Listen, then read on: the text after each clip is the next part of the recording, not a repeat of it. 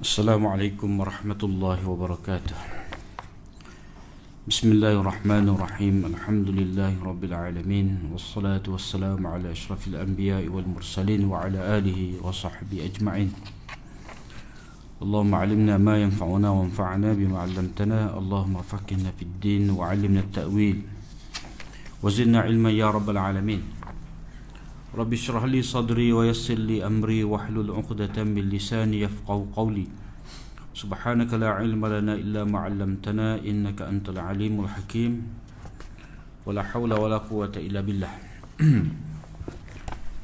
pada minggu ini kita akan uh, meneruskan lagi kaedah kuli yang ketiga uh, dalam maqasid syariah uh, selepas daripada apa ta'lim dan tazkiyah. Dan sebelum daripada itu kehidupan ini adalah ibtila ujian pada kita. Yang ketiga ni ialah uh, jalbul masalih wa darul mafasid. Itu menolak menarik uh, kemaslahatan dan menolak uh, mafasid mafsadah-mafsadah ataupun kerosakan-kerosakan.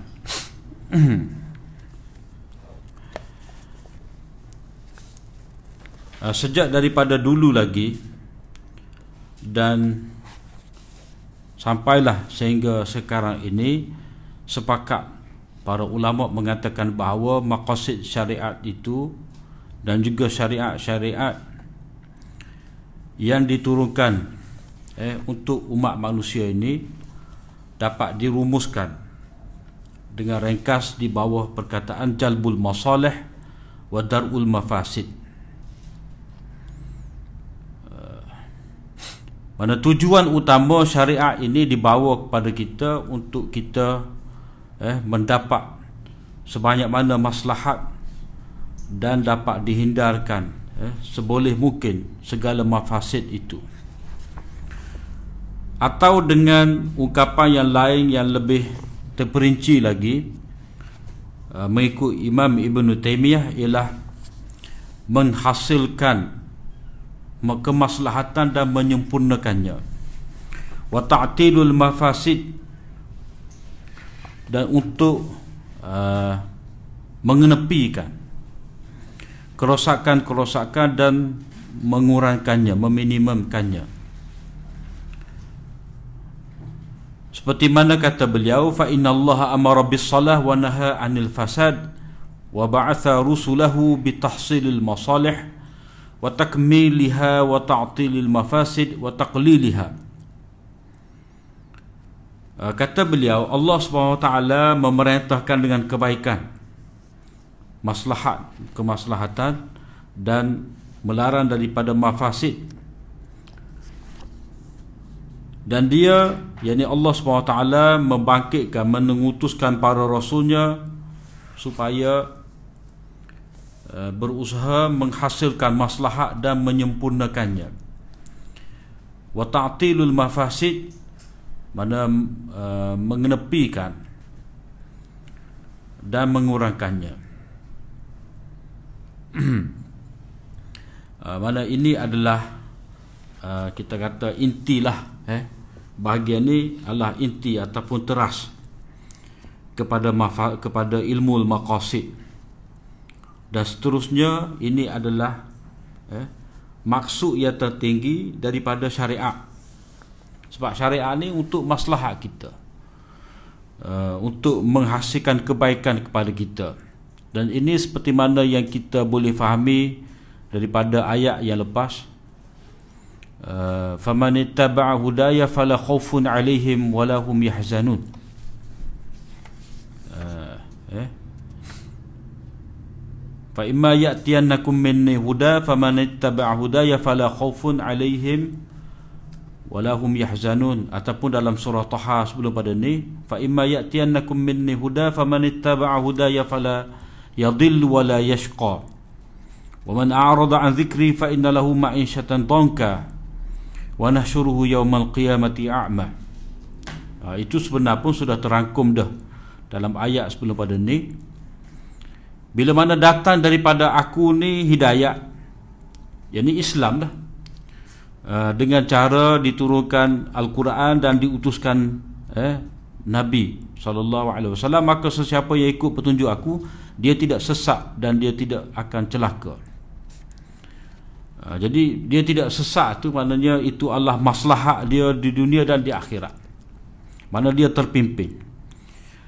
Wala yashqa dan dia tidak celaka mana dia akan mendapat saadah uh, ke kebahagiaan. Jadi bahagia ni bila mana seseorang itu memperolehi apa yang di, diperlukan dalam kehidupan dia sama ada benda tu dalam bentuk material ataupun dalam bentuk uh, emosi spiritual eh, ketenangan uh, itu termasuk di bawah mana bahagia ataupun wala yashqa mana tidak celaka.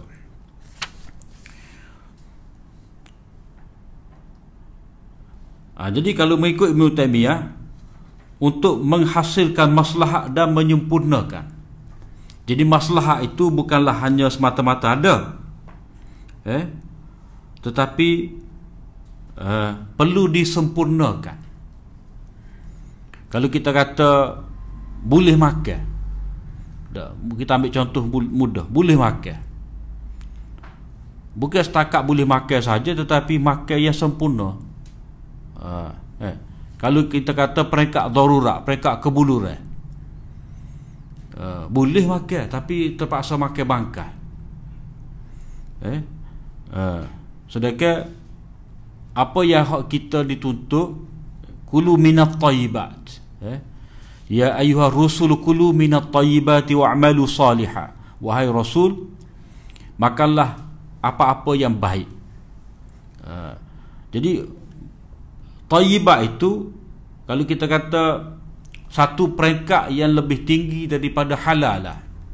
Allah Ta'ala kata Fakulu mimma razaqakumullahu halalan tayyibat Mana halal tu satu peringkat Maknanya dapat dah maslahat tu makan hak halal.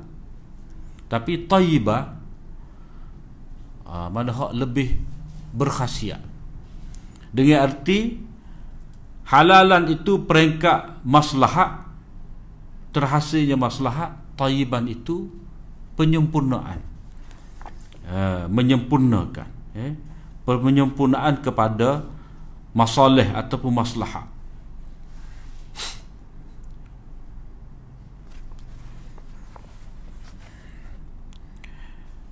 Ha, jadi tujuan syariat tadi adalah untuk menghasilkan maslahat dan menyempurnakan. Mana kita dapat pun dalam bentuk yang lengkap, yang sempurna.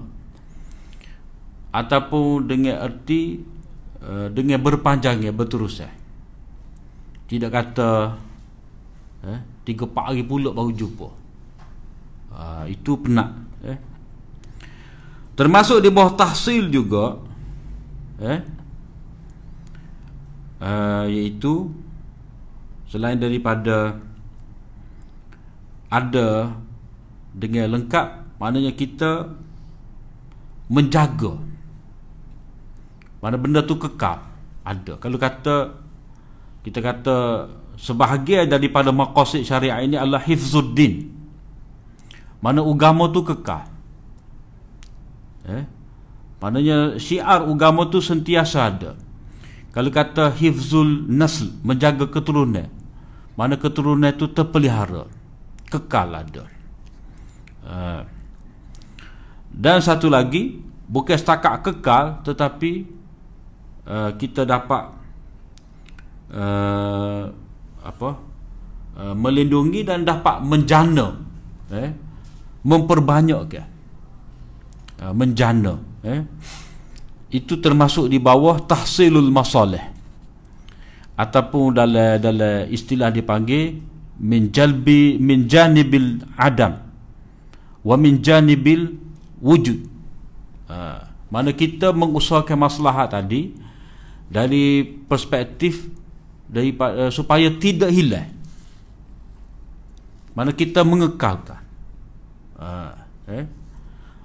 Min janibil adam maknanya, maknanya kita menjaga daripada tidak ada. Satu lagi min janibil wujud kita uh, menambahkan lagi ataupun kita menjana. Macam contoh kita kata apa? Kita kata dalam bab menjaga uh, akal ni Allah SWT mengharamkan kepada kita benda-benda yang memabukkan supaya akal tu sentiasa ada kalau mabuk hilang akal. Itu dari sudut kita kata dari sudut menjanibil adam. Ataupun bahasa orang Lunda agak preventif lah.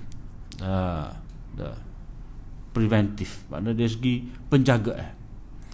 So, menjanibil wujud maknanya kita menjana. Mana kalau akal tadi hendaklah akal yang sehat, akal yang cerdas, akal yang maju.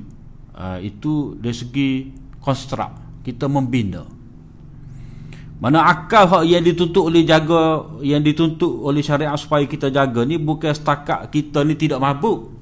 Tapi akal yang Allah Taala kata la'allakum tatafakkarun la'allakum tadhakkarun la'allakum ta'qilun. Mana akal yang boleh berfikir akal boleh menganalisis akal yang boleh uh, merenung akal yang mendapat pengajaran. Ataupun biar orang-orang Islam ni menjadi ulul albab uh, ulul absar. Orang hak hak mikir ul, ulin ulun nuha eh orang yang punya akal yang tajam. Uh, wa ta'tilul mafasid eh uh, kalau hak terjemahan kita tu dia kata penyahan nyah nyah tu hamba uh, usir eh dalam bahasa Arab ni ta'til. Ta'til ni dia ada dalam bahasa Melayu Kelantan. Tala. Ya, ta'attala. Ta'til. Mana kita uh, menjadikan benda yang mudarat tu tidak tidak memudaratkan. Kita tukar. Daripada fungsi dia hak mudarat kita tukar kepada bermanfaat ataupun paling tidak neutral. Uh, eh Manakala kita kata gapo eh? Kalau kata arak tu lah. Arak tu dah arak kau tuak kau gapo kau bila dia mabuk memabukkan najis. Tapi bila kita boleh hajah dia jadi cukup. Ha, ha itulah dalam bab ni mazhab Hanafi lebih relevan. Uh, mengikut majoriti ulama kalau arak tu kita nak tukar kepada cukur dengan ada campur tangan kita dia tidak tidak tidak jadi suci tetapi kalau mengikut masa Hanafi kalau orang tu kita proses kita proses daripada arak tu tukar pada boleh jadi cukur walaupun dengan campur tangan kita boleh kata dia. Ha, itu luah mazhab Hanafi. Lepas tu dalil tu kena tengok tempat dia lah eh. Eh, masing-masing ada dalil. Mana kita uh, kita menghentikan mafasid. Mana kita sekat kalau tak boleh sekat watakliluha kita uh, apa meminimumkan eh?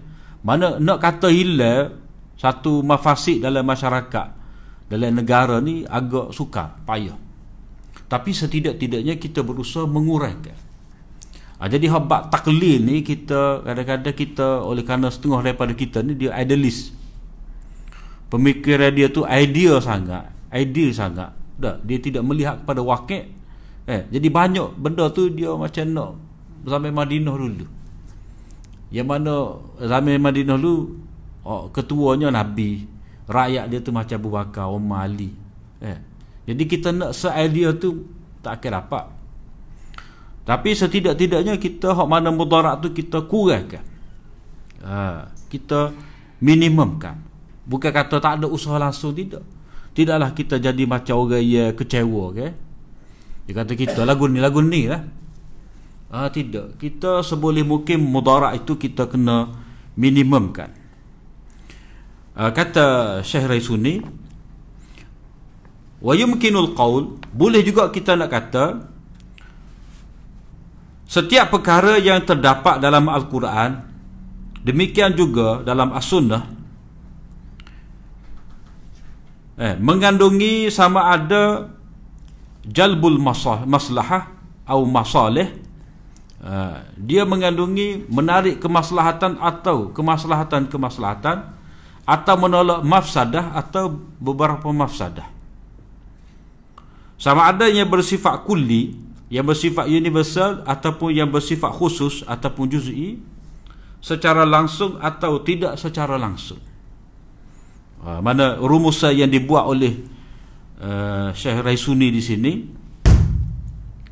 Maslahah ni yang dikatakan sebagai maslahah ni apa apa yang terdapat dalam Al-Quran demikian juga. Apa yang terkandung dalam sunnah sama ada dalam bentuk kita nak menghasilkan menjana maslahah satu masalah ataupun beberapa masalah atau menolak satu mafsadah atau beberapa mafsadah. Sama ada perkara itu bersifat uh, universal kulli ataupun bersifat juz'i.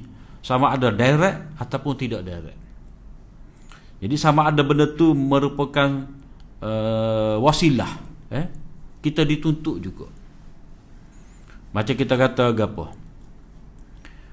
Uh, tafakuh fid din ni adalah benda yang dituntut. Eh maknanya mendalami ilmu agama.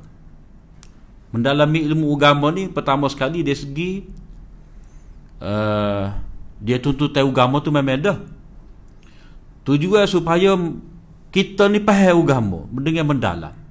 Eh? Dalam Quran sebut liunziru qaumahum idza raja'u ilaihim la'allahum yahdharun. Eh? Supaya ada satu kelompok yang mendalami ilmu agama dengan mendalam dan bila mana mereka pula kepada kaum mereka mereka dapat memberi peringatan. Ha, jadi tafakuh fiddin tu dari sudut menjaga agama. Yang pertama, orang yang mendalami ilmu agama tadi dia dapat jaga sumber agama dan dia dapat memastikan agama tu difahami dengan tepat, dengan mendalam dan tepat. Itu itu kita kata maqasid dalam tafakuh fiddin. Eh? Sumber agama tu terpelihara. Maknanya ni ayat Quran. Ha. Ni kira uh, ayat Al-Quran. Ni kiraat hak hak tepat kita kata. Kiraat ia mutawatir. Eh? Ni adalah tafsiran yang tepat. Uh, tidak tafsiran yang baru yang melencong. Mana tafsiran yang tepat mengikut usul dia. Ni adalah hadis yang sahih yang terpelihara. Uh, ni hadis yang uh, dhaif. Ni hadis yang sangat dhaif. Ni adalah hadis yang maudu mana tujuan tafakuh fiddin itu supaya sumber agama tu dapat tercap uh, terpelihara eh. Dan yang tersebar tu Allah yang yang selamat yang sahih eh. Ni hak mereka dhaif eh. Uh, jadi orang yang tafakuh fiddin dia dia dapat pastikan uh, keaslian uh, sumber dan ketepatan tafsiran ya, berdasarkan kepada usul dia ya. itu dari segi jaga agama begitu juga bila dia mendalami ilmu agama tadi dia akan berhadapan dengan masyarakat dan dia akan betul lah. La'allahum yahdharun. Eh? Uh, dia memberi liunziru qaumahum dia memberi amaran. Maknanya dia betul apa yang tidak betul dalam masyarakat. Itu uh, itu dari segi menjaga penghayatan agama masyarakat. Mana supaya masyarakat ni bertakwa kepada Allah, beramal mengikut beramal dengan agama, beramal berasaskan kepada dalil. Beramal dengan hadis yang sahih dengan tepat. Eh, hadis sahih kalau salah faham tak tak betul juga. Tak. Uh, beramal dengan hadis sahih dengan tepat dan tidak tertipu dengan uh, riwayat-riwayat yang sangat lemah dan uh, palsu. Uh, tu amaran yang perlu diberi oleh uh, ulama. Jadi di sini uh, apa ni? Uh, sudut menjaga agama.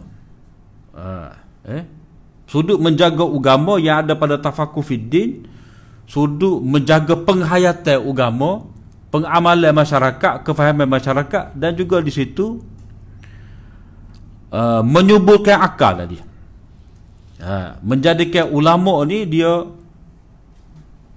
subur akal dia tu dengan dengan wahyu. Uh, berpandukan dengan usul. Begitu juga masyarakat tadi bila kita memberi peringatan kepada dia dia boleh mikirlah. Tidak kata ikut orang suak.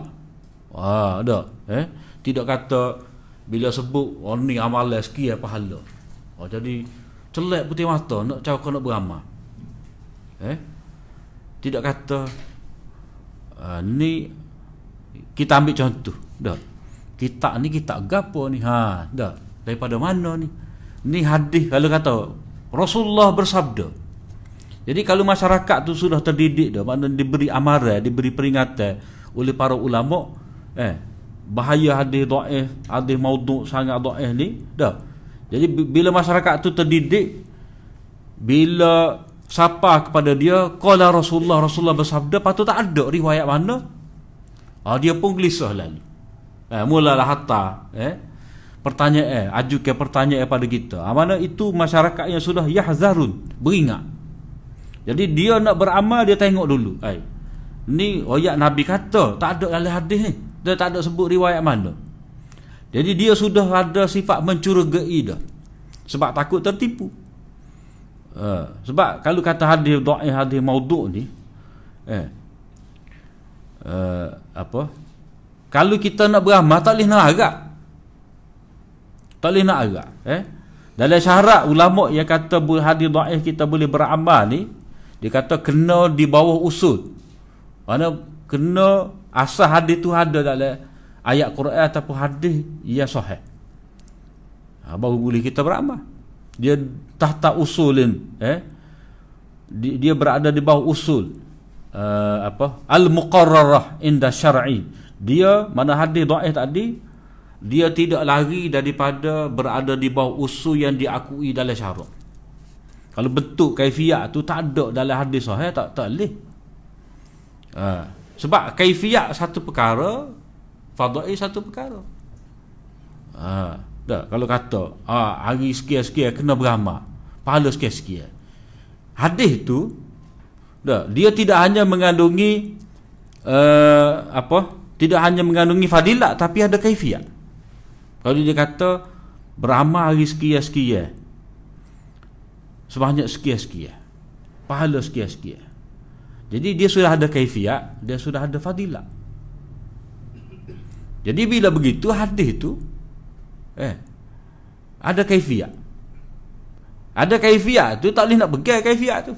Sebab kaifiat tu tak sabit dalam hadis yang sahih. Kalau adanya fadail.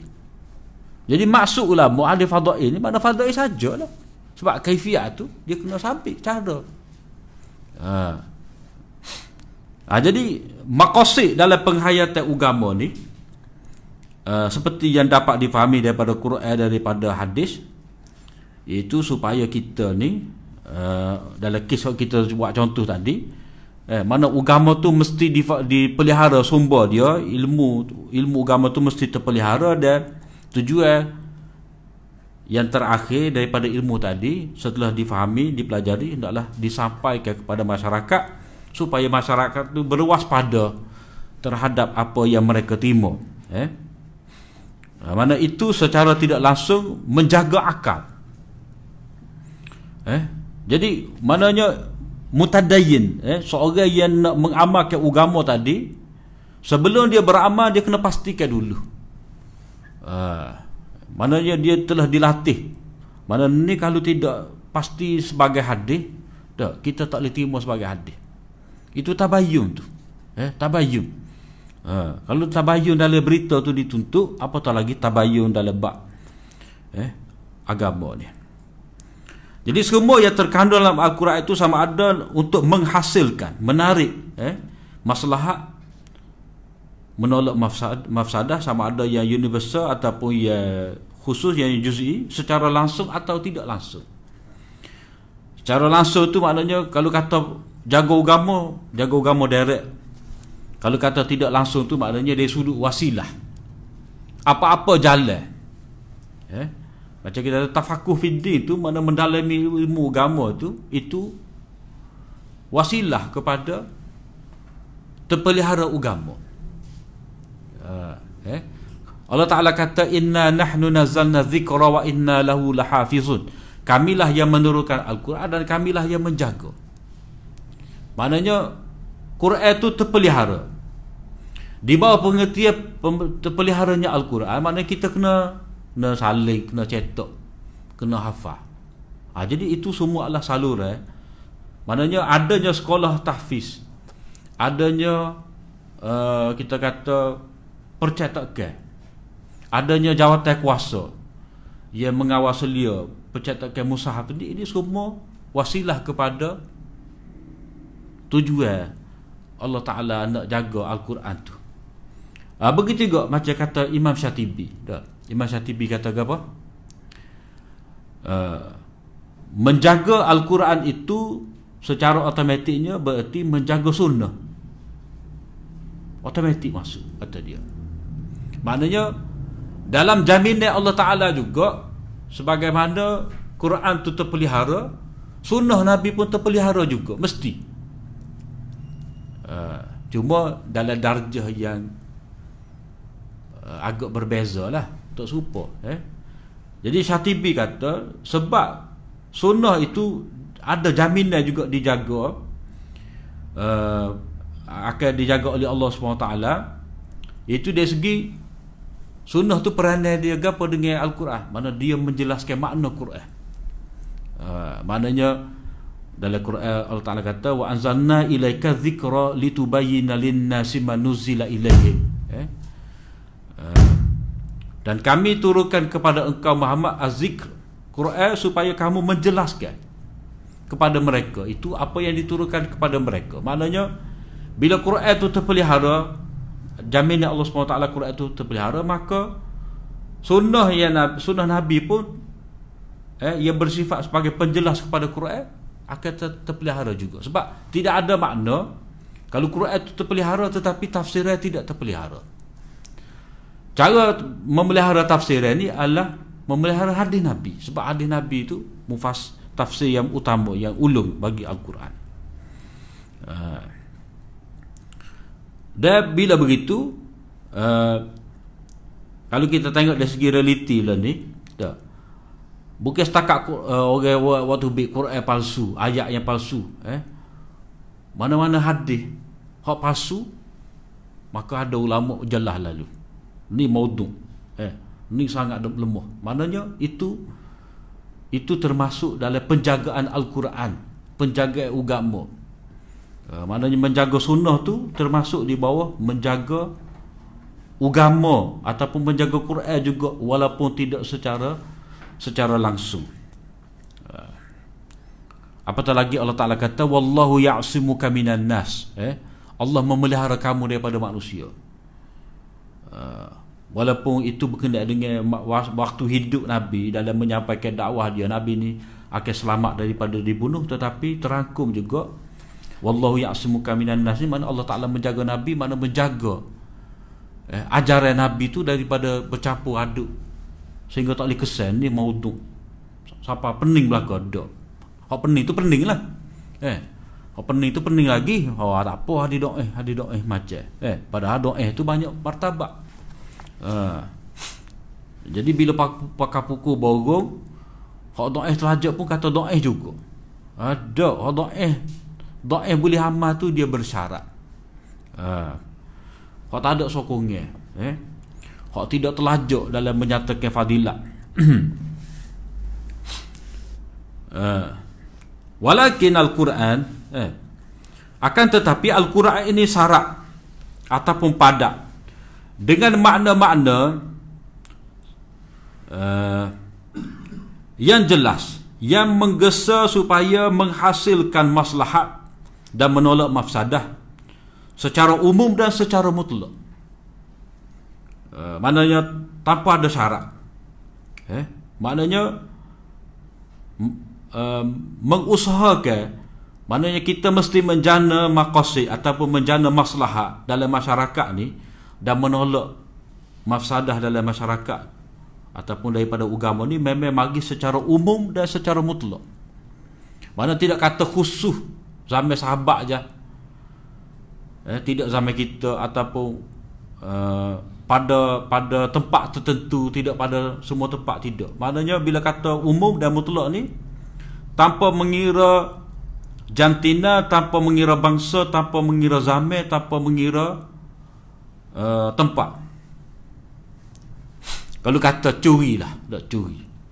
Bukan kata tak boleh curi uh, uh, kata uh, bukan kata tak boleh curi atas masjid ya kedai pun tak boleh curi lah ya. Uh, bukan kata tak boleh nipu Mekah eh. Tanah Melaya pun tak boleh nipu juga. Ha, mana itu dikatakan sebagai secara mutlak. Uh, bukan kata eh kita ni uh, semaya uh, jemaah di tempat kita je. Kalau Mekah tak apa tak maya masjid. Eh? Sebab ada. Ha orang tu molek-molek duk kapur ni maya jemaah lima waktu. Bila pergi Mekah tu maya di hotel dia. Uh, ya kira ya kira apa? Tanah haram juga masjid haram juga ada tu eh. Dia maya jemaah atas hotel. Dia kira sebab baba kita kata uh, maya di hotel tu supaya maya masjid haram juga.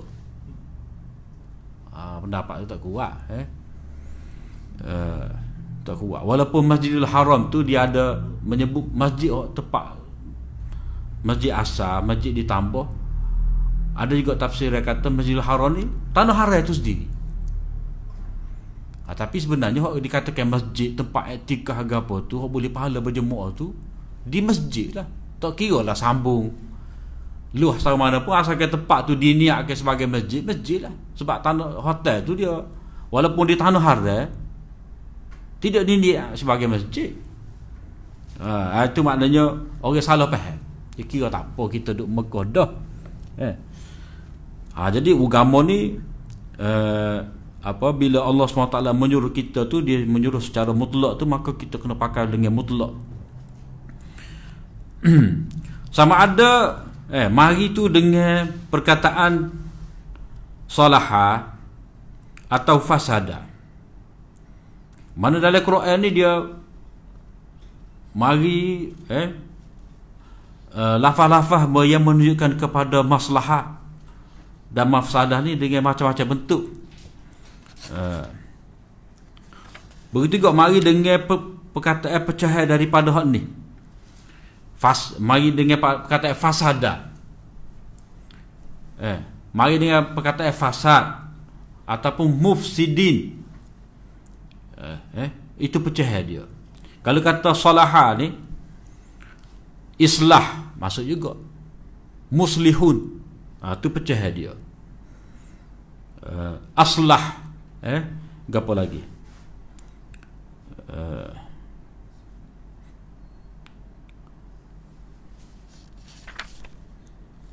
ataupun dengan lafaz-lafaz lain yang sama makna menepati. Eh? Jadi lafaz lain yang sama makna ni salihah pun jalan juga. Eh? Uh, apa? Illal ladzina amanu wa amilus salihat. Nah, salihat tu pecahan daripada saluhat tadi. Kata Syekh Izzuddin Ibnu Abdis Salam ataupun yang dikenali sebagai Sultanul Ulama eh uh, wa yu'abbaru 'anil masalih wal mafasid bil khairi wa syarri wal naf'i wad dar wal hasanat was sayyi'at li'anna al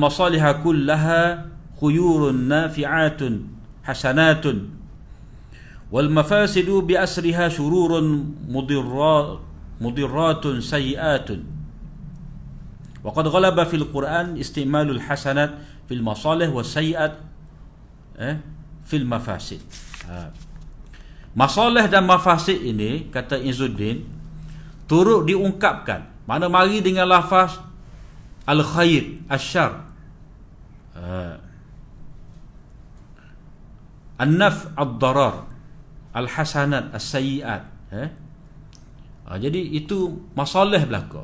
Kalau kata naf khair hasanat itu dengan mana masalah belaka. Begitu juga yang dikatakan sebagai mafasid tu mari dan lafaz syar. Eh, dar, uh, sayiat. Kerana seluruh masalah merupakan perkara-perkara baik yang bermanfaat lagi indah, lagi elok. Eh, comel, molek. Uh, seluruh mafsadah pula merupakan perkara-perkara jahat yang mudarat lagi buruk. Maknanya Al-Quran ni kira-kira mempelbagaikan lafaz-lafaz kita kata ismun, zambun. Ha, tu mafasid lah kau tu. Uh, uh, lagi eh? Uh, zulmun, zalim. Ha, tu mafasid lah kau. Kalau uh, apa? Kalau masalah tadi kita boleh tengok dengan ada uh, anf, naf'un eh? Uh, naf naf'un. Mana manfaat manfaah uh, khair dah. Bir kebajikan. Ha, itu dalam rangkuman makna masalah juga. Mana pelbagaian lafaz tu hujung dia akhirnya menunjukkan kepada semua ni Allah dituntut bila dituntut itu adalah maslahah. Ya. Ada pun mafasid tadi diungkapkan dengan lafaz yang banyak zambun, ismun, sayiat, eh, darun, mudarat. Ha, itu semua tu merujuk merujuk pada mafasid. Mana benda yang uh, memudaratkan.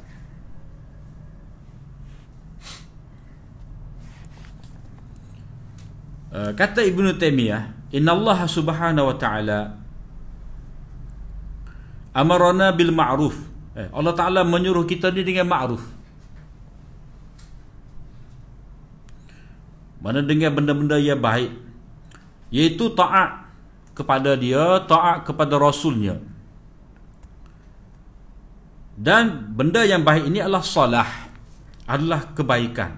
Hasanat eh, kebajikan. Khair kebaikan. Bir kebajikan dan dia melarang daripada maksiat derhaka kepada dia derhaka kepada rasul. Dan itu adalah fasad sayiat syar kejahatan dan fujur eh kefasikan. Uh, mana kalau kita rengkah katalah dah yang dikatakan sebagai fasad ataupun mafsadah ni uh, kalau kita kata manfaat ni lah Maknanya kalau kita ikut perintah Allah Ta'ala dah, Kita berjalan Mengikut perintah dia Kita hidup dengan sistem dia Yang dia suruh Itu adalah masalah uh, eh? Mana kita semaya Kita zakat Kita menegakkan keadilan Kita amal ma'ruf Kita berdakwah Kita menolong orang-orang susah uh, gapo lagi? Semua tu adalah kehendak Allah Taala dan itu adalah masalah sebaliknya fasad ataupun mafasid ni mana kalau kita langgar perintah Allah Taala ataupun dalam bahasa mudah kita sabotaj uh, kita sabotaj sistem Allah Taala. Eh maknanya Allah Taala uh, suruh kita uh, apa laburkan. Uh, apa ni? Kekayaan kita. Uh, tapi kita sifat eh itulah dalam Quran kata walladzina yaknizuna adh-dhahaba wal fiddah. Mereka uh, apa jadikan sebagai khazanah. Uh, harta mereka ni dengan tidak belanja di, di jalan Allah. Maknanya beku gitu tak kosak Beku eh? Maknanya kita buh dalam peti besi rumah kita Beku gitu Jadi kekayaan itu beku eh? Kita tak waktu bik derma Nega pun tidak Tidak melabur Jadi beku gitu Ah tu memang memang perbuatan kita kata ya ya mafasid. Uh, sebab harta tu eh kita disuruh supaya kita orang ada harta ni dia kena guna lah dia melabur eh dia, dia kita ngaji pekoh dia ada bab mudarabah.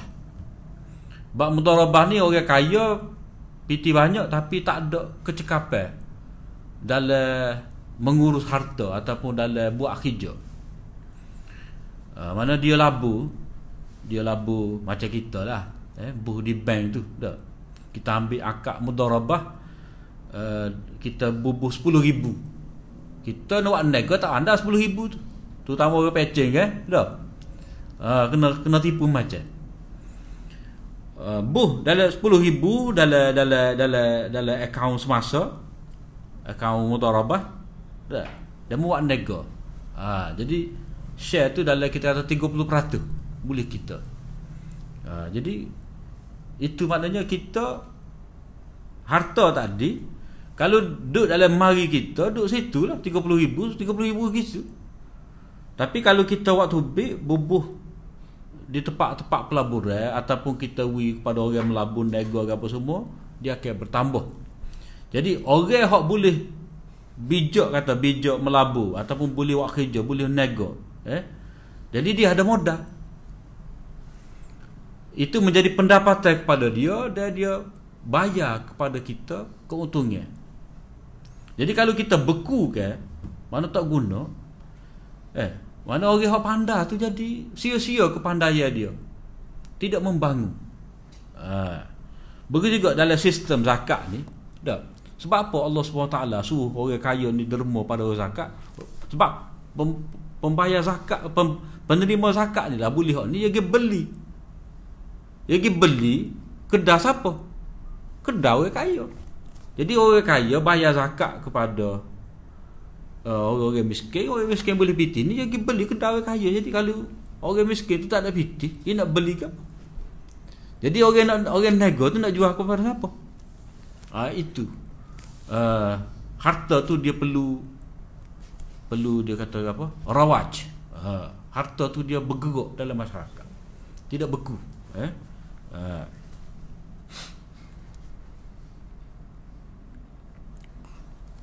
Ha, jadi kalau kalau tidak ikut perintah Allah Taala, mana kita buat cara sendiri kita sendiri itu maknanya kita sabotaj uh, sistem Allah Taala.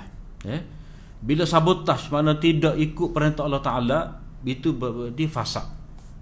Uh, jadi kalau kata beku tu, tahu ia tu kaya. Oh itu tahu kaya. Eh? Lepas tu dia tak saya buka syarikat ataupun tak saya buka kilat. Jadi kalau buka kilat orang tak ada pekerjaan dia boleh pergi kerja situ. Tiba-tiba dia sipar je duit dia. Jadi orang yang tak ada kerja ni dia, dia cari kerja lain. Kerja ke apa?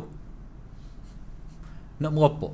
Ha tu eh. Kerja dia kerja nak merokok. Jadi itu uh, mafasid yang akan lahir daripada orang yang tidak uh, menggunakan dengan sebaik-baiknya harta dia. ولعل العبارة الجامعة التي دارت حولها دعوات الأنبياء وكتب وشعرائهم eh? uh, boleh barangkali kenyataan penting ataupun istilah ungkapan penting yang diberi fokus oleh seluruh para anbiya kitab dan syariat mereka serta diulang-ulang dalam puluhan ayat Al-Quran ialah keimanan dan amal soleh. Uh, mana Hak ada ulas semacam dalam Quran ni gapo? Beriman dan beramal soleh. Jadi Syekh nak ayat di sini, inilah masalahnya, maslahat. Eh? Ataupun kita kata inilah kata kunci. Kata kunci utama dalam Quran ni eh amanu wa amilus solihat. Iman amal, eh? Iman amal, iman amal. Ini kata kunci dia. Jadi inilah maslahat.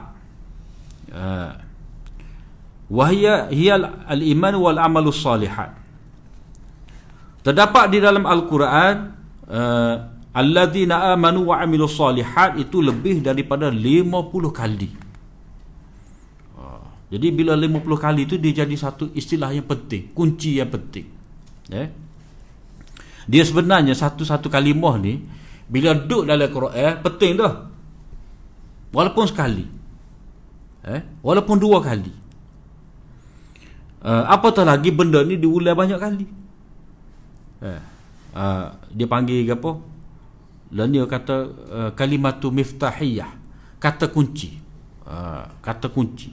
Mana dia benda tu uh, jadi fokus utama Quran. Macam kita kata di sini di sinilah saya kata amanu wa amilus salih ini kata kunci dia. Uh, dan tidak semestinya hak sebut sekali dua kali itu tidak kunci. Kunci juga eh? Macam syura. Uh, wa amruhum syura bainahum. Ah tu walaupun sekali eh? Disebut tapi syura tu penting. Uh, perkataan apa lagi? Hikmah adlu taqwa. Ah tu hak benda berulang-ulang disebut dalam Quran. Tu sangat penting jadi kalau ulama nak cari maqasid tu, nak cari gapo matlamat dalam syariat, dia boleh cari pada hak kalimah bulan. Ha. Macam kita nak cari maqasid surah lah, eh. Kalau kita tadabbur Quran ni, kita ambil contoh surah Baqarah tu surah yang panjang sekali dah. Ha. Jadi kalau kita berasaskan kepada konsep kata kunci surah ni, kita akan jumpa dalam surah Baqarah tu takwa banyak. Ha, wattaqullah wattaqullah. Eh mula-mula sekali uh, apa? Hudan lil muttaqin. Eh uh, fa illam taf'alu wa lam taf'alu fattaqun nar. Uh, takutlah api neraka. Eh uh, wattaqullah wa yu'allimukumullah wattaqullah. Berapa kali wattaqullah tu kalau dalam bab ayat tolak tu saja wattaqullah tu banyak haqqan 'alal muttaqin. Eh? Ha, jadi itu takwa tu kata kunci utama dalam surah baqarah. Oh, ayat puasa pun lagu tu juga la'allakum tattaqun. Ha. jadi perkataan alladzina amanu wa amilus ni lebih daripada 50 kali seperti mana yang terdapat dalam surah yang yang apa surah al-asr ni surah yang eh? Bersifat universal ha, suratul asri ni surah yang bersifat universal.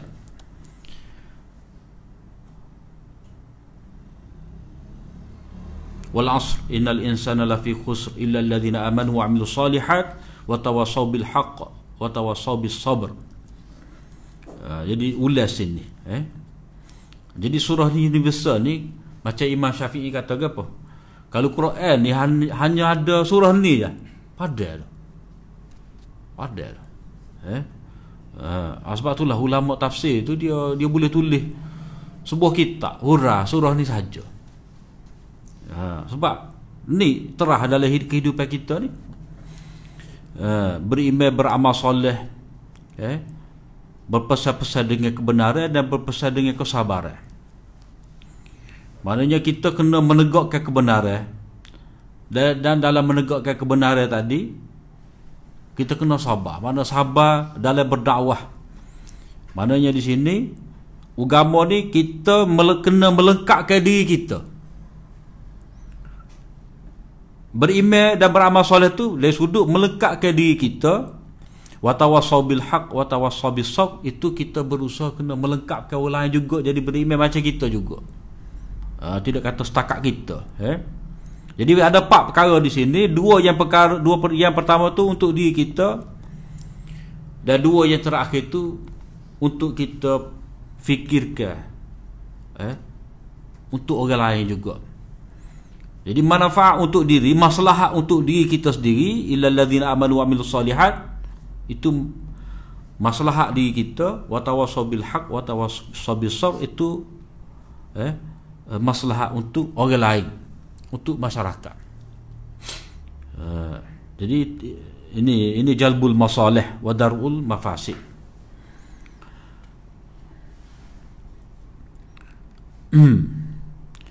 Kadang-kadang as-salihat itu disebut dalam bentuk uh, tunggal, singular, eh, singular. Jadi hak ni ni wa amilu salihat banyak. Mana amal soleh tu banyak bentuk dia. Ah. ada juga dalam bentuk mufrad tunggal. Seperti mana Allah Taala kata kepada para rasul eh ya ayyuhar rusulu kulu minat thayyibati wa'malu salihan wahai sekalian rasul makanlah yang baik-baik dan beramal soleh. Jadi salihan tu dalam bentuk mufrad man amila salihan min zakarin aw untha wa huwa mu'min falanuhyiyannahu hayatan tayyibah. Eh?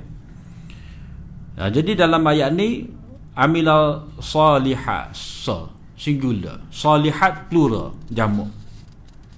Ha, jadi beza macam mana ni? Berapa tempat tu singular berapa tempat ni plural? Kalau kita kata plural tu mana amal soleh tu banyak. Tidak terbatas jadi seperti mana yang kita tahu ada amal tu hak fardu hak sunat maknanya kita tidak hanya buat hak fardu kita buat juga hak sunat okay? ke ke keinginan kita dalam menyempurnakan hak fardu ni dah. Uh, bila kita nak pastikan supaya fardu kita ni sempurna maka kita uh, buat hak sunat mana sunat itu sebagai muqaddimah ataupun sebagai latihan untuk kita menyempurnakan hak fardu. Eh macam kita tu qabliyah semaya qabliyah ni seolah-olah kita menyediakan diri kita uh, kita kata macam satu satu apa sebelum masuk fardu ni kita buat hak sunat dulu. Kita menyediakan kita kosongkan hati kita ni daripada dunia kita sibuk tadi dah kalau terus masuk uh, apa kalau terus masuk dalam semaya fardu tu Mungkin kita teringat oh dunia banyak lagi. Tapi bila kita sudah kita mula-mula masuk oh, sunat dulu, dah seolah-olah macam kita masuk oh, oh, napih. Uh, napih. Mula napih hok kasar, lepas tu napih hok alu. Uh, kita menyediakan hati kita dulu. Eh. Juga hak ba'diyah tu kita baiki hak kekurangan. Jadi amal soleh, amal soleh ni ada fardu, ada sunat ada dalam bentuk uh, tubuh badan bak ibadat badaniyah ada dalam bentuk uh, apa maliyah harta benda uh, amal soleh amal soleh ni dalam bentuk buat dalam bentuk hak tinggal. Amal soleh juga. Eh, uh, itu amal soleh sebab apa mari dalam bentuk jamak. Ada amal soleh ni dalam bak ibadat ada dalam bak muamalah. Ada ada dalam bak kita dengan diri kita ada dalam bab kita dengan makhluk. Ada dalam bab amal soleh ni bermanfaat kepada diri kita saja ada bermanfaat untuk orang lain. Kemudian hak amal soleh dalam bentuk mufrad tu makna jenis soleh jenis ha, mana mana secara mutlak maknanya amal soleh hak soleh jenis soleh. Mana kena mencapai jenis yang soleh. Eh? Ha, jadi jenis yang soleh ni macam mana? Uh, seperti kata apa siapa dia kata tu? Uh, Fudail bin Iyad. Eh? Amal soleh ni tidak dikatakan la yakunul amalu salihan illa makana wajh li wajhillah apa yang dibuat kerana Allah. Dan menepati sunnah Rasulullah. Ha, itu syarat amal soleh eh? dia kena ikhlas kerana Allah Ta'ala. Yang kedua kena mengikut sunnah Nabi. Maka sebab itulah dia ada dalam arba'in itu dah. Innamal a'malu binniyat kemudian dia ada satu lagi hadis man ahdatha fi amrina hadha ma laysa minhu fa huwa raddun. Siapa-siapa yang mengadakan sesuatu dalam urusan agama kita ni yang bukan daripada dia maka itu adalah tertolak. Ha, itu isyarat kepada uh, ikhlas kerana Allah Taala dan menepati sunnah. Kemudian kata Allama Abu Bakar Al-Ajurri eh, Kata dia Anda Jika kalian Jika anda melakukan tadabbur Terhadap Al-Quran ha, Tadabbur tu maknanya kita kendak lah eh? Kita merenung. Dan kita uh, Tengok Di mana kedudukan kita Dengan ayat tadi. Maknanya kita merenung ayat tadi dan kita cari makna dia dan kita tengok mana kedudukan kita apa tindakan kita. Eh, setelah daripada kita memahami makna al-Quran ni jadi kalau kita tadabbur seperti mana yang diperintahkan oleh Allah SWT Nescaya anda tahu bahawa Allah Azza wa Jalla mewajibkan ke atas kaum yang beriman supaya beramal uh, Mana lepas daripada beriman ni Allah Ta'ala mewajibkan kita beramal Dan Allah SWT Mana dah?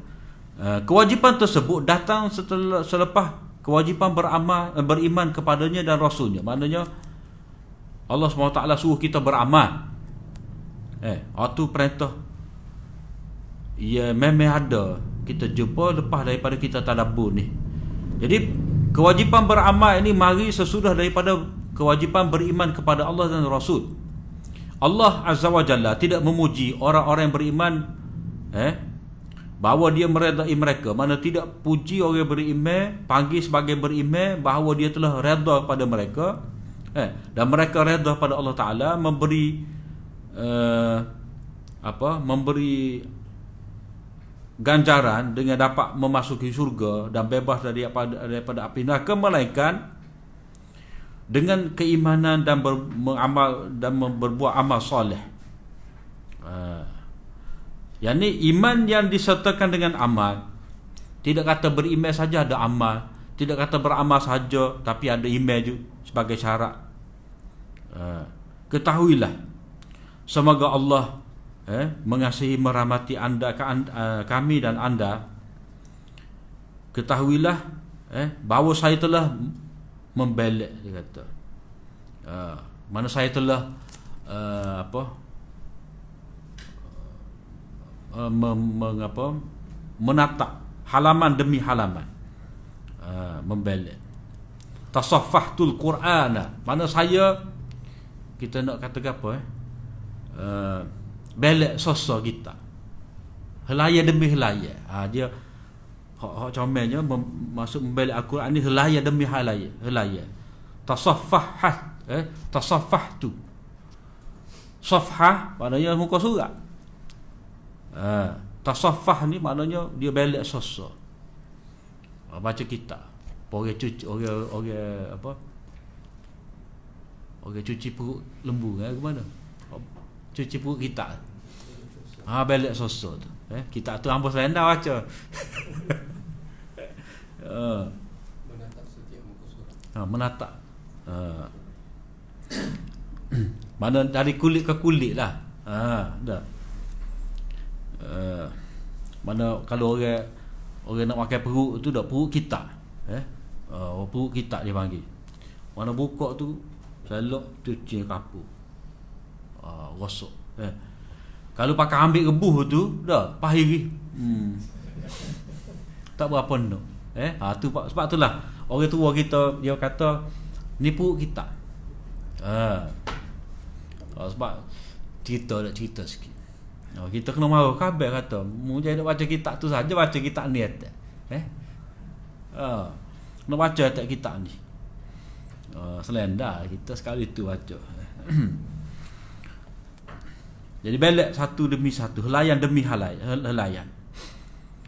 Lalu saya mendapati dalam kitabnya dalam Al-Quran ini terdapat perkara yang saya sebutkan tadi eh tentang amal iman dan amal soleh dalam 56 tempat. Mana penting tadabbur ni eh? Jadi Maknanya benda tu bila bulan banyak kali disebutkan dalam Al-Quran Mana benda tu tepat dia itu adalah satu kata kunci ataupun Makosid terbesar dalam Al-Quran. Uh, Wal islah dan islah itu dah. Dengan erti menegakkan kemaslahatan Dan mendatangkannya. Mana kita kena erek kena bawa, kena janakan. Dan kita kena menjaganya.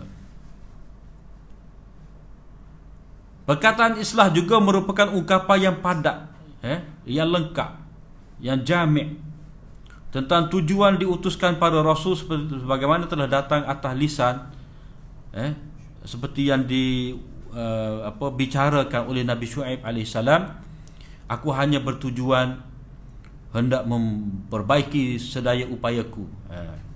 apa in uridu ilal islah mastata'tu Mana aku tak ada maksud lain hanyalah untuk islah membaiki sedaya upayaku. Setakat awak boleh. Ha, jadi kalau kita duduk dalam konteks uh, negara ni ataupun dalam bak siasah politik ni maknanya kita nak baiki masyarakat tu jadi ideal macam zaman sahabat tak mungkin tapi se- semana hak boleh eh? Maknanya biarlah masalah tu ada sebanyak mana mungkin. Ada dan mudarat tu dapat diminimumkan sebanyak mana yang mungkin. Ha. macam kita kata nak ada satu uh, pilihan raya yang bersih tu payah. Tak eh orang yang amanah menjaga khazanah negara ni payah tapi setidak-tidaknya biar eh paling kurang uh, mudarat dia tu Begitu juga sebagaimana telah berkata Musa AS kepada saudaranya Harun eh? Wa aslih wa la tattabi' sabilal mufsidin Perbaikilah keadaan mereka sepeninggalanku dan janganlah engkau menurut jalan orang-orang yang melakukan kerosakan. Mana jangan itu era. Ha, kalau masyarakat kita lah ni, dah. Uh, mana suara-suara yang menuntut, eh, dah. Hak masing-masing tu ada sama. Ha, hak nak suruh uh, gapo kehendak dia tu LGBT dengan LGBT dia dah uh, menuntut hak dia hak Syiah pun nak eh supaya mereka tu diiktiraf sebagai minoriti uh, mana satu kelompok Islam yang sah uh, pakak tu tutup juga eh uh, masing-masing tu nak uh, mana Nabi Musa kata jangan tunggu air dan waktu. Uh, eh? Jangan engkau menurut jalan orang-orang melakukan kerosakan. Mana demo ni ada ada eh, style dia tu. Mufsidin tu maknanya orang hak punah dia ada jalan dia, dia ada cara dia, dia ada matlamat dia, dia ada kehendak dia. Ah tak boleh tutu agak. Antara kalimah terbanyak yang Al-Quran gunakan dalam mengungkapkan erti masalih dan salihah ialah perkataan khair dan khairat. Allah menjelaskan wahyunya secara keseluruhan kepada para rasul eh wa auhayna ilaihim fi'lal khairat dan kami wahyukan kepada mereka mengerjakan kebaikan wa innahu uh, innahum kanu yusari'una fil khairat. Sesungguhnya para anbiya ni eh, mereka sentiasa berlumba-lumba dalam mengerjakan kebaikan.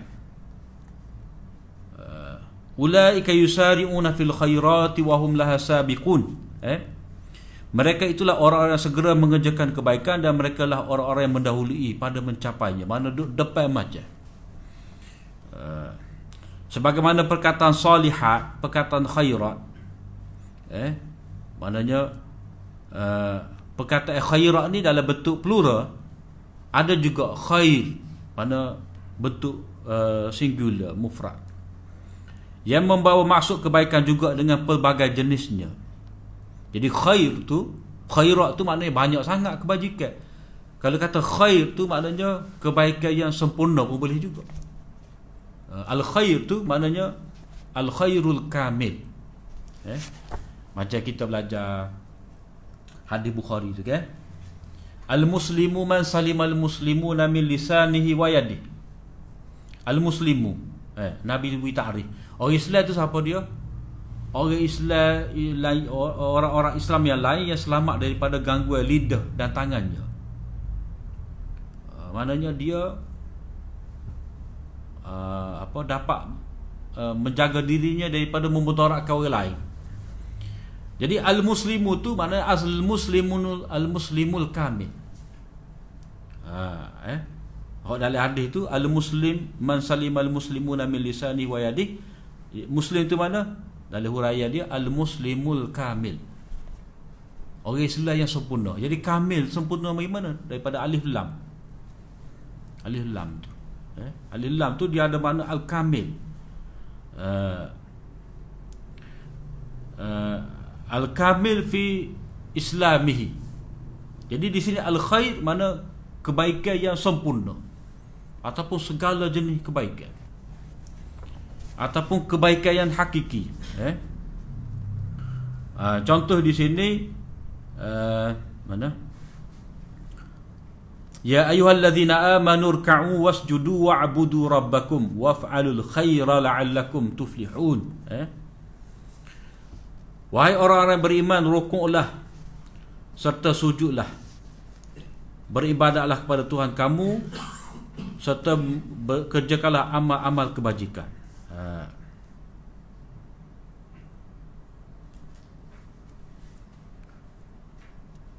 amal-amal kebaikan. Mana uh, apa? Al khair itu dalam bentuk mufrad eh? Dalam bentuk mufrad. Ha, sebab itulah dalam terjemah itu dia dia kita beri juga amal-amal kebaikan walaupun mufrad. Eh? Uh, takut-takut kita kata ni dia macam mana dia terjemah amal-amal kebaikan ni kebajikan? Sedangkan khair itu mufrad. Maknanya khair itu dengan dengan banyak eh? Banyak jenis. Jenih dia tu. Al khair tu mana jenih kebaikan macam macam ayat tadi lah wal asr innal insana lafi khus. Eh? Innal insan tu bukan seorang manusia rugi. Yang beruntung belaka tidak. Jenih manusia. Ha, jenih manusia tu memang jenih rugi. Jadi di sini mana jenih kebaikan tu disuruh. Lepas tu selat lagu mana? Mana apa jua benda yang ada makna baik maka itu dituntut supaya buat. Bukan satu saja di sisi yang lain berhubung dengan isu ini terdapat banyak ayat dengan pelbagai penggunaan dalam larangan celaan dan arahan supaya berwaspada. Eh? Daripada al-fasad kerosakan. Al-ifsad perosakan. Maknanya perbuatan menyebabkan rosak. Al-mufsidin golongan perosak ha.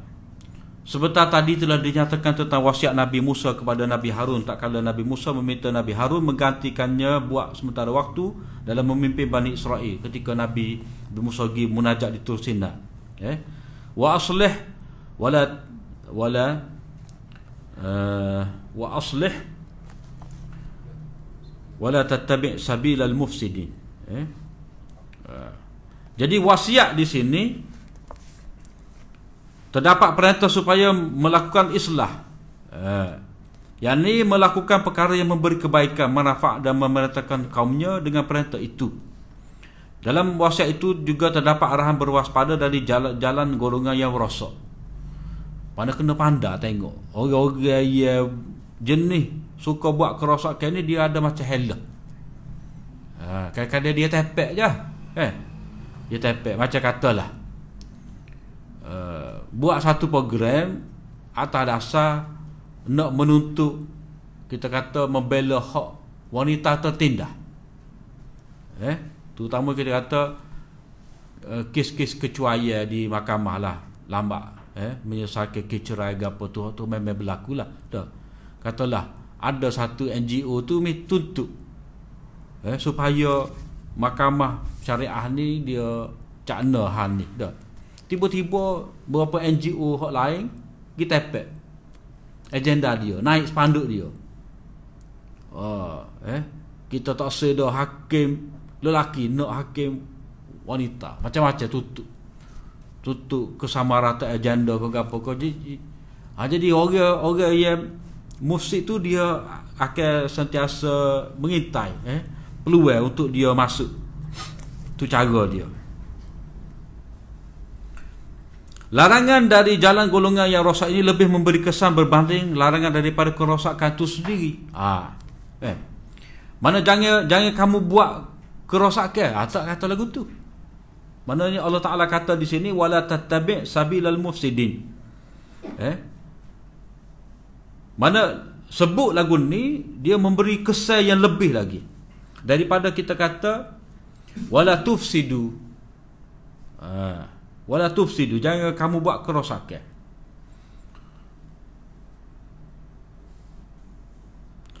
maka larangan itu termasuk juga larangan dari jalan. Golongan yang melakukan kerosakan itu sendiri walaupun orang yang menuruti jalan itu dalam sesuatu tertentu bukanlah seorang pelaku kerosakan mana dia bukanlah buat kerosakan tapi dia ada sekali. Macam contohlah eh. Dia orang berjuru tapi gitu pe tepat kita kata tempat tak munasabah. Uh, contohlah kita kata patah tu penuh orang tak tutup aurat, beradak. Eh? Ha. Jadi dia jual aiskrim situ. Ha, dah eh. Tepat kita kata uh, katalah dia buka bonet kereta dia jual aiskrim uh, depan depan kelak malam di situ. Ha. Tu dia, dia kata saya jual aja. Ha, mana itu kalau kita fikir itu sebenarnya kita terlibat juga. Ha, eh bunyi muzik tu siapa kau telinga kita mata kita pun duk galik tengok juga. Mana mananya tetap ada kerosakan juga. Mana kita ambil jalan tu juga. Walaupun dia sendiri tidak buat. Menurut pandangan saya, ayat ini merupakan hujah untuk menyokong pandangan Sadu Zara'i. Sadu Zara'i ini apa? Mana menutup jalan keburukan. Ha, jalan, menyekat jalan yang membawa kepada kerosakan. Mana kalau kata jual tadi, tak apa. Kita nak jual lembek, nak jual uh, apa. Tapi bila jual tu tepat ia tak mana sabar. Ha, maka itu rosak. Uh,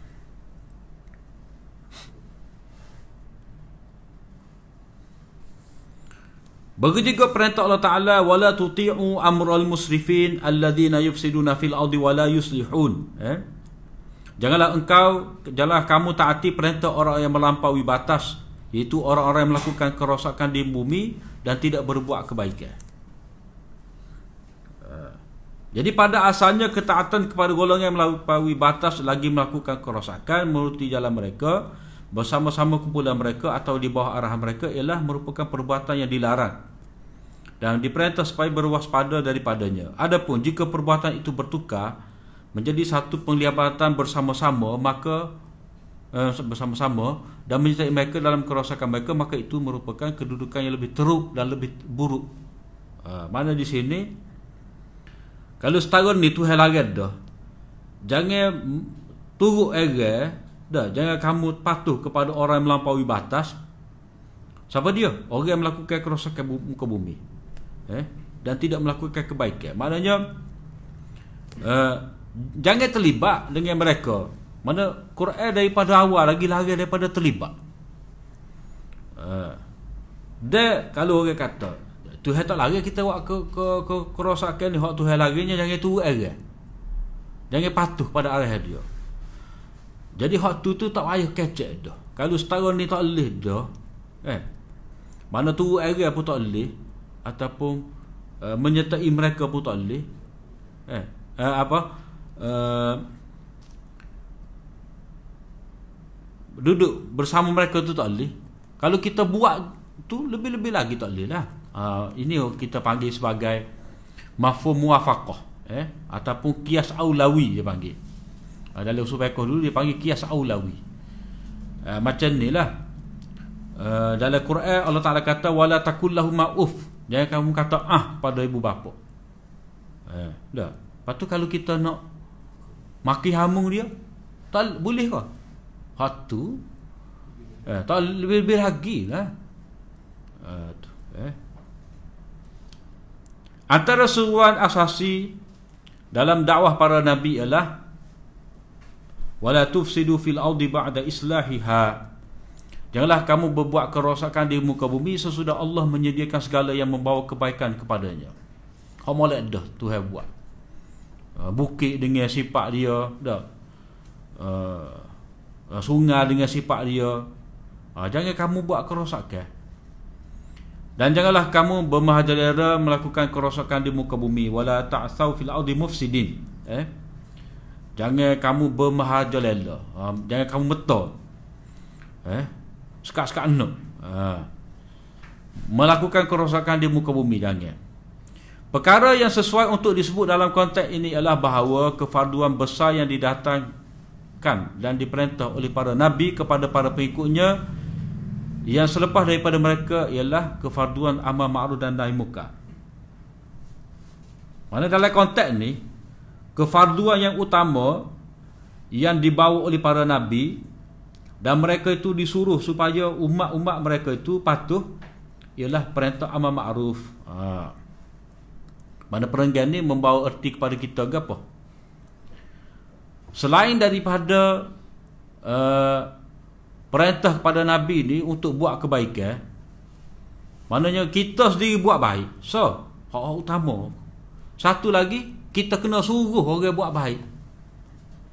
Uh, hak kita baca ayat-ayat tadi ke buatlah kebaikan janganlah buat kerosakan dah maknanya kita sendiri kena buat kebaikan jadi hak dalam perenggan ni eh kita kena jadi ejen kebaikan.